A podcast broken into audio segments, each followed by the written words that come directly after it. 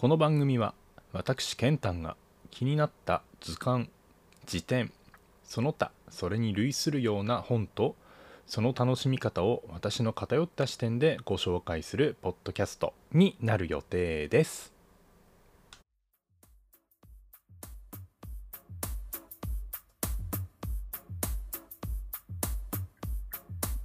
えー、っと、皆さんこんばんは。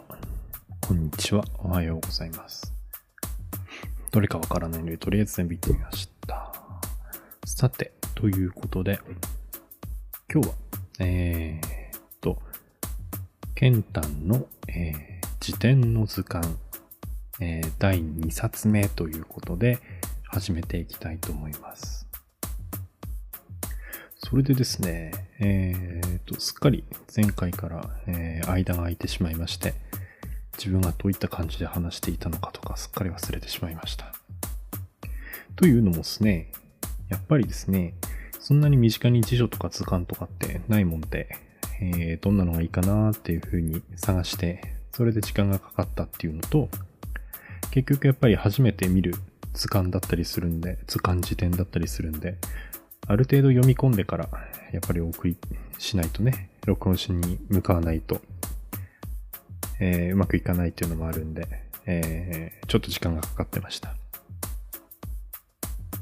はい、今日お送りす、お届け、おしご紹介するのはですね、えー、角川文庫さんから出ている、えー海底携帯版日本妖怪大辞典えー絵が、えーあの、水木しげるさん。そして、えー編著村上健二さん。はい。の、えー日本妖怪大辞典という本です。こちらですね、えっと、だいたい、確か1500円くらいだったと思うんですけれど、私、あの、電子書籍で買ってしまいまして、えー詳しい情報とかね、ちゃんとお届けできないっていうのはまず失敗だったなっていうのを思うんですけれど、まあ、というのも電子書籍、えーと、私これ ebooks Japan かな？で買ったんですけど、えー金曜日になると、えー50%ポイントバックだったりするんで、あ、これはお買い得だなと思って。買ってみたものの、えーやっぱり、えー大変読みづらいっていうのでね、えー今 iPad mini でを手元に置いて、えー読んでるんですけれど、まず、やっぱ電子なのでほとんど私は苦手で頭に入ってこない。えー1500円払ってでももう一回紙を買い直そうかなというふうにちょっと後悔しています。まあ、それはしょうがないので、えーまず、えー今回はその、えー日本妖怪大辞典ご紹介していきたいと思います。えーっとですね。まあ、この本を読む前にという、前は、えー妖怪ってどういうものなのかなっていうふうには、えーちょっと思っ考えたんですけど、まあ、妖怪って聞くと、えーまあ、有名なところだと、えーまあ、ゲゲゲの鬼太郎とか、鬼太郎ですね。鬼太郎とか、えー座敷わらしとか、えーまあ、小泣きじじ、カッパーとかね、いろいろ出てくるんですけれど、あのーまあ、おそらく、そういう妖怪たちって、えー、なんでしょうね。まあ、例えばカッパだったら、まあ、子供たちに川に近づくんじゃないよとか、まあ、そういう、なんでしょうね。教訓めいたものが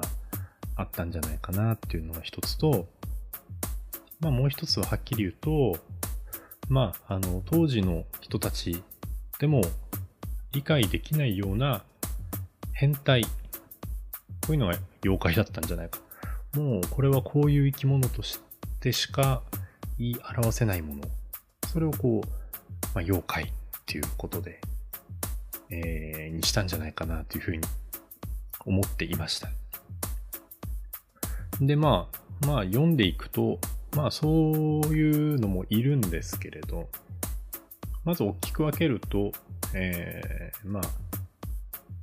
私がこう読んでて思ったのは、まあ、4つくらいに分かれるのかなと。まず1つは、えー、まず神様。神様ですね。信仰の対象だったっていうのが1つ。えー、それと、えーまあ、自然現象だったりとか、えーまあ、動物の仕業だったりとか、えー、それと三つ目は、えー、カッパーの例だったりするんですけれど、やっぱりその川に近づくなとか、まあそういった、えー、注意喚起的なもの。あと、まあ私がやっぱ読んでいって、やっぱここは合ってたなっていうのは、やっぱりこう、まあ当時の人も、これは妖怪だなっていうもう人ではないなっていう、え、変質者。まあ、大きく分けてこの4つかなと思いました。えーと、それではですね、そうですね。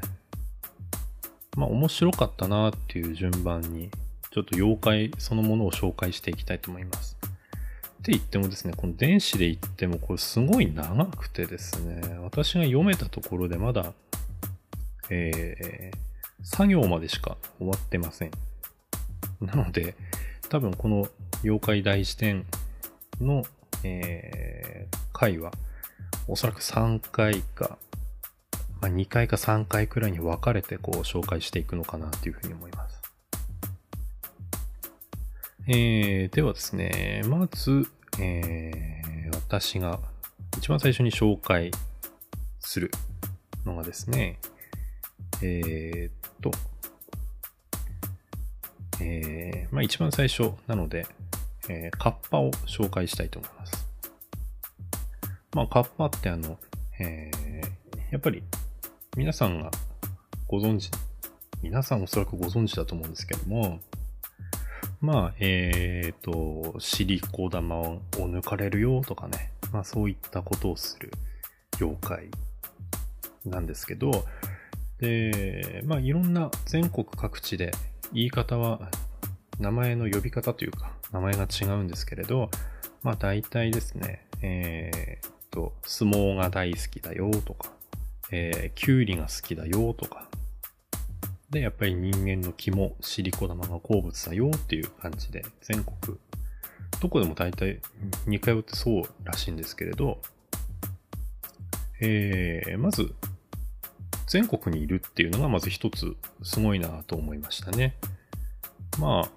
今だとみんなカッパって聞くと、まあ、頭にお皿があってとか、えー、想像すると思うんですけれど、えー、まあそういった形でこのカッパっていうのは多分、うん、一番メジャーな、有名な妖怪じゃないかなっていうふうに思います。で、このカッパのちょっと面白いなと思ったところが、えー、っと、まずですね、まず、え、え、と、まずその、シリコ玉を鉱物だよっていうところですよね。これっていうのは、まあ結局は言う、結局はその、えー、要は川、まあ水難事故だったりとか、まあ溺死、まあカッパなので川なんですけども、溺死した、えー、ご遺体っていうのは、こうお腹が膨れて、まあ、お尻がこうポカンとこう開いちゃうみたいなんですけれども、まあ、そういうすごいひどい姿を見て、これはカッパの仕業だよというふうにこう、えー、言い伝えたそうなんですね。で、カッパの凶暴性とか水難事故の恐ろしさを、こう、えー、表すために、えー、まずカッパという一つこう、なんだ、えー、妖怪を作って、まあ、川は危ないよっていうような風にしたようですね。で、カッパが、じゃあなんでその他にキュウリとか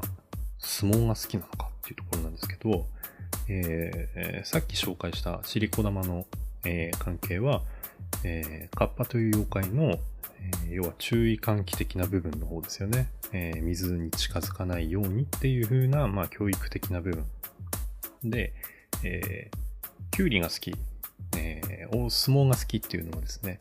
えー、カッパの、えー、神様としての面があるみたいですね。水神様としての、えー、面があるようで、えー、まあ、神様なので、えー、っと、まあ、相撲という神事をこう、まあ、奉納するというかね、まあ、そういう、えー、習わしというか信仰があるようなので、まずカッパは、えー、相撲が好きだよという風になったようです。で、えー、キュウリが好きなのは、えー、カッパが、あまあそうですね、豊作祈願とか、そういうタイミングでの、えー、まあ、神事が行われていた端午の節句とか、七夕あたりに行われていたので、えー、まあその時のこう、野菜ということで、そのキュウリっていうのが、こう、えー、供物だったということのようですね。なので、まあ、カッパは、え、そうですね、神様っていう面と、えーえー、水の事故が怖いもんですよっていうような、そういった二つのこう側面を持つ妖怪のようです。はい。まあ各地でいろんな呼び方あるようなんですけどね、えー、カッタロウとか、学校とか、えー、どこかわかんないですけど、ガッタラボシとか、そういうのをまとめて、まあ同じような特性を持つ妖怪で、まあ、まとめて、まあ、カッパっていうところで落ち着いている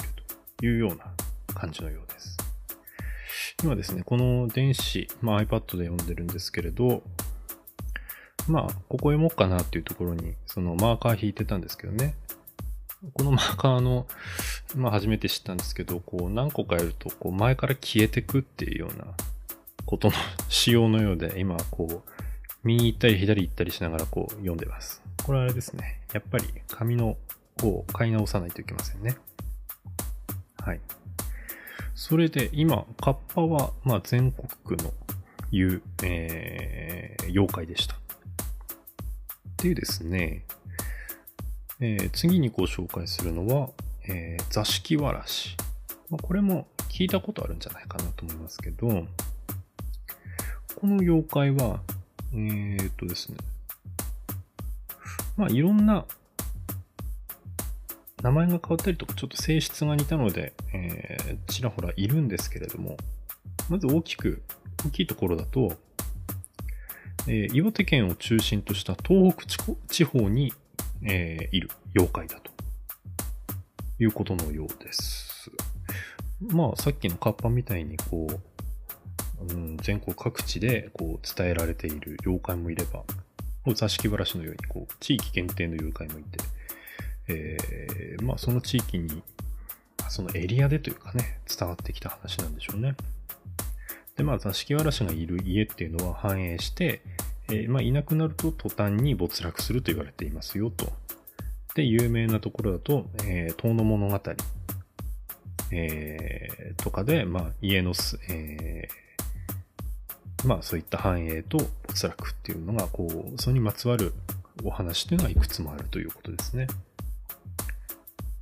で、まあ、神様とか仏様のに祀られるというよりかは、その家の守り神というふうに認識されているというようです。まあ、確かに私が知っている座敷わらしもそんな感じですよね。で、うん、そうそう、そこ東北中心にしかいないと。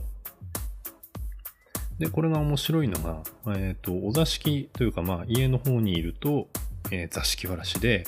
なんかわかんないですけど、蔵の方、まあ、えー、昔のうちだと、えー、母屋だったりとかと、あと、蔵ですよね。蔵もあったりするんで、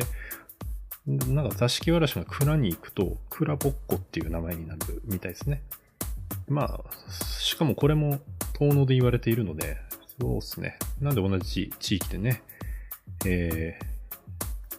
ー、名前が変わってんだろうっていうのはちょっと面白いですね。はい、まあ、こういう地域限定の、えー、妖怪もいますよと。あとあの、えー、まあや、日本に伝わっ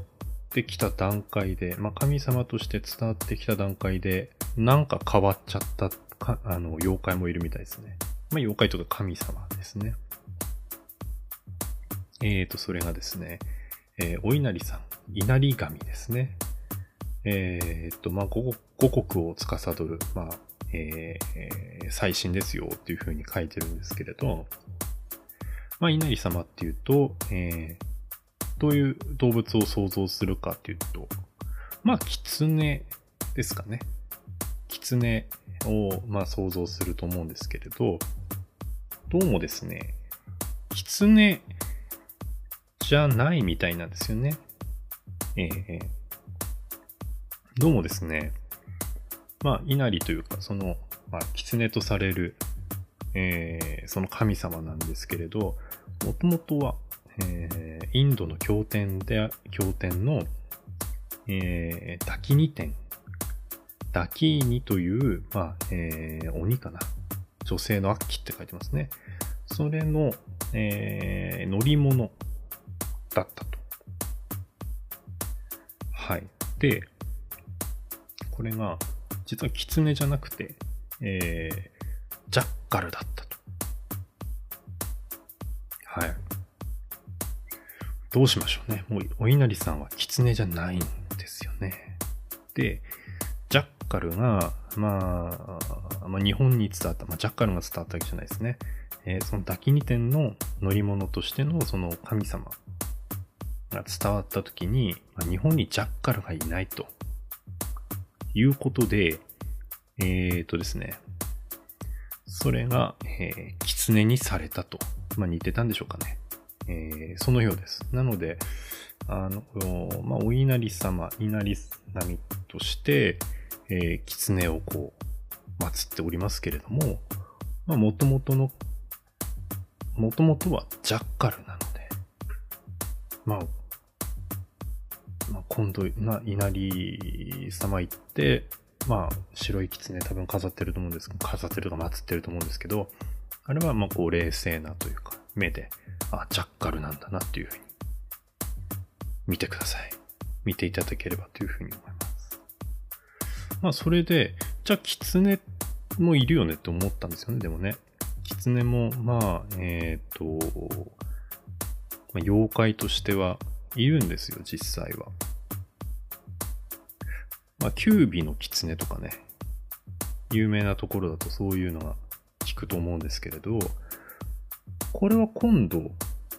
本当に狐なようなんですよ。ややこしいっすよね。ややこしくて。えー、こっちは狐。で、稲荷様はジャッカル。で、やっぱきこのキュービーの狐に代表されるような、まあその、と怪しい力を持った狐というかね、っていうのは、やっぱりこう、えー、っと、まず すいませんね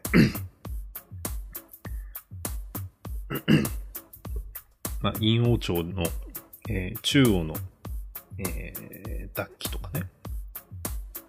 まあ、陽気とかも言われたのかな。まあ、国を傾けるようなね、えー、美女っていうのが、こう、えー、まあ、狐がこう、えー、姿を変えたね、ものだと言われてるんですけれども、まあ、そういったのがこう、えー、狐が化けた姿だと。まあ、ということで、その、稲荷は、えー、ジャッカルなんですけど、えー、えー、なんていうかな、えー、本当にこう、妖怪としての狐もいるようです。で、さらにややこしいのが、まあ、その妖怪、まあ、揚力を持った狐の系統も一緒に稲荷にされている場合があるそうですね。まあ、えー、っとですね。これは栃木県の、えー、玉も稲荷神社。まあ、玉、えー、玉物前という、えー、狐の、あれかな？いたのかな？えー、妖怪もいたようなので、確かこの玉物って、なんか妖怪ウォッチで出てきたなと思ってるんですけど、まあっていう風に、えー、なんか日本で、こう、ちょっと姿が変わって伝わって、結果、まあ、狐にまとめられている稲荷様と、まあ本当に、えー、狐として、なんか結局稲荷になった狐がいるので、まあ、そうですね、その由来はこう、ちょっと楽しむと面白いかもしれないですね。はい。で、あと、そうですね。はい。皆さんが聞いたことある妖怪だと思うんですけど、えー、粉木じじい。粉木じじいですね。はい。これ、まあ、鬼太郎で有名になったので、皆さん聞いたことあるというか知ってる妖怪だと思うんですけど、えー、っとですね、この妖怪はとっても地域が限定されている妖怪ですね。えー、小泣きじじいは、えー、徳島県の妖怪だそうです。まあ、ご存知の通り姿は、えー、じじいだけども、泣き、えー、赤ちゃんの赤子の泣き声を出すよということですね。はい。えー、と、柳田国夫先生の妖怪談義によれば、えー、赤子に化けて山中で泣いていると、えー、するのは作り話ではないかとして、えー、ということ、えー、人がかわいそうに思って抱き上げた時に、徐々に重くなって人の命を奪う。なるほどね。ウルメやウバリオンに近いものだとしていると。うーん、すごいですね。あの、妖怪、えー、鬼太郎のイメージと全然、まあ、似てますけどね。ただ重くなるだけじゃなくて、えー、人の命も奪うと。はい。で、まあ、えー、まあ、ここで、こんな記事を紹介したのは、まあ、これ徳島県の妖怪ですよっていうことで、まあ、地域、ある程度のその地域限定の妖怪だったということですね。で、面白いのが、えー、小泣きババアという妖怪もいます。はい。で、これはですね、まあ、小泣きじじいは徳島。で、小泣きババアはなんと、えー、全然違うところですね。青森県の妖怪だそうです。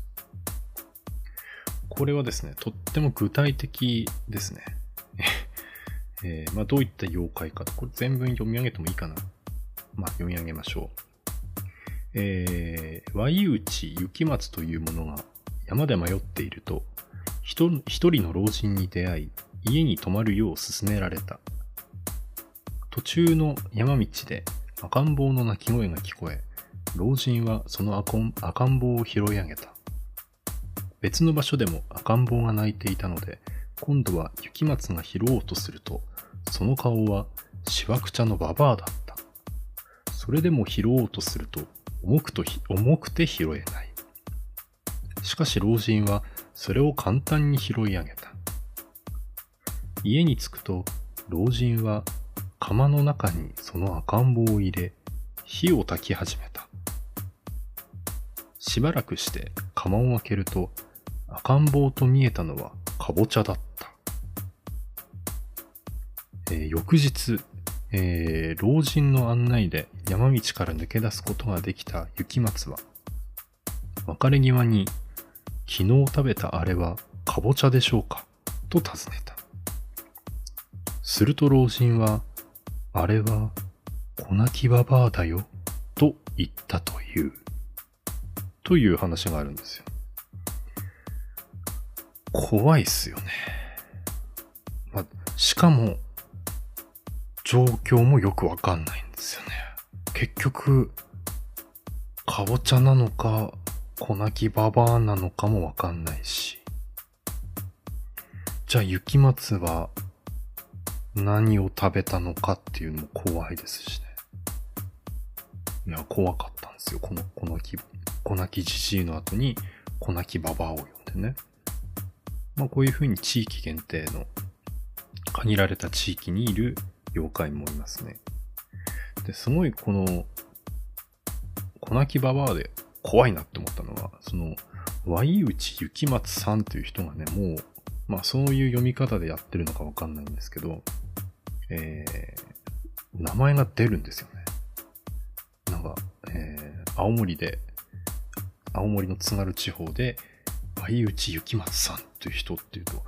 まあ本当にあった話なんじゃないかなっていうくらいなんで、ちょっと怖いですね。これ、怖い系の妖怪でした。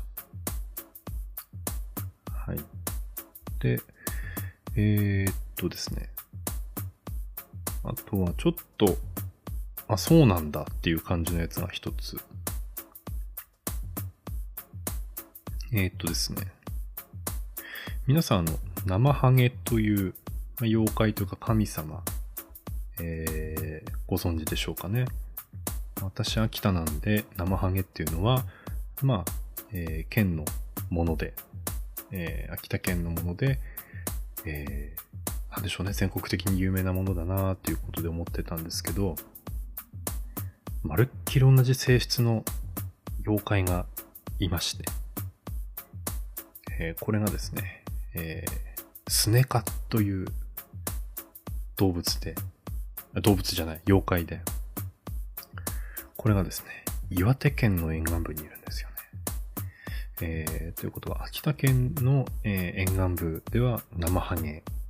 で、岩手県の沿岸部に言うと、スネカっていう妖怪。えーえー、または来訪神といって、まあ、本当に生ハゲと全く同じですね。まあ、どういうことをするかっていうと、これも全く同じで、えー、まあ、正月の晩に、えー、怠け者の象徴である、えー、スネの干潟を取りにやってくる異形のものですと。それで、ナグコはいねが、せっこき、ま、怠け者はいねが、と言って怒鳴って家に入ってくると。えー、っと、まるっきり生ハゲと一緒ですね。生ハゲは、まあ、名前の由来は、まあ、干潟ですよね。えー、まあ、いろりにずっと当たっているような人が出る。で、怠け者ができるね。えー、ナモミと言われるものをこう、ハギに来る、ナモミハギっていう妖怪。妖怪じゃない神様がいるんですよね。なのでね、こう、うちの県だけのね、えー、特産品ですよって言ったものが、えー、いや、他の県でも有名なものなんですよって言われた気分でね、ちょっとこう、ドキッとしたっていうのがね、ありました。はい。それでは、えっ、ー、と、最後に、えっ、と、今まではまあ、神様系だったりとか、えー、まあ、教訓教え系と、まあ、地域限定系地域限定の神、あ、妖怪。それと、まあ、えー、似たような神、妖怪で、全然別の、まあ、別の地方にもいいんじゃんっていう感じのやつ。で、一番最後は、これはすごいですね。えー、お尻の尻に目と書いて、尻目という妖怪です。えー、っとですね。まあ、どういった妖怪かというと、えー、っとですね。尻の穴が雷のように光るというもの。えー、珍しくて他に例を見ないという。まあ、これあの、本を見てもらうか、まあ、インターネットでお尻の尻に目っていう書いて、こう、検索してもらえばわかるんですけれど、本当にそうですね。ちょうど肛門のあたりに、えー、眼球がついてて、で、そうですね、お侍さんがこう、柳の木の下でその尻目にこうぱったり合ってるような絵っていうのがすぐ出てくるんですけれど、はい。これはおそらく、えー、変質者系の妖怪ですね。で、この妖怪が現れてるのはもう超限定ですね。京都ということなんで、まあこう、まあ、まあ最初に言った、えー、4分類のうちの一つ、まあ当時の人が見てもなんだこの生き物はっていうような変質者系。それが尻目ですね。はい。まあ今日紹介した、えー、妖怪。えー、何、何匹いたかちょっと忘れましたけど、何匹、何体いたか忘れましたけど、まあちょっと興味があれば、えー、この本を買って、えー、調べて、まあ読んでみていただければと思います。はい。まあ今まで、えー、まあ、作業まで読んでみて、目を通してみて気になったものをこうご紹介しただけなので、もしかしたらあなたのもっと好きな妖怪っていうのはこの中にいるかもしれません。はい。はい。ということで、えー、第2冊目。第2冊目その1ですね。もうこれはね、今度、えー、他行以降もこう、えー、ご紹介していきたいと思いますので。はい。ということで、えー、ケンタンの、えー、辞典の図鑑、えー、第2冊目その1、この辺で終わりたいと思います。えー、聞いてくれてありがとうございました。へばねー。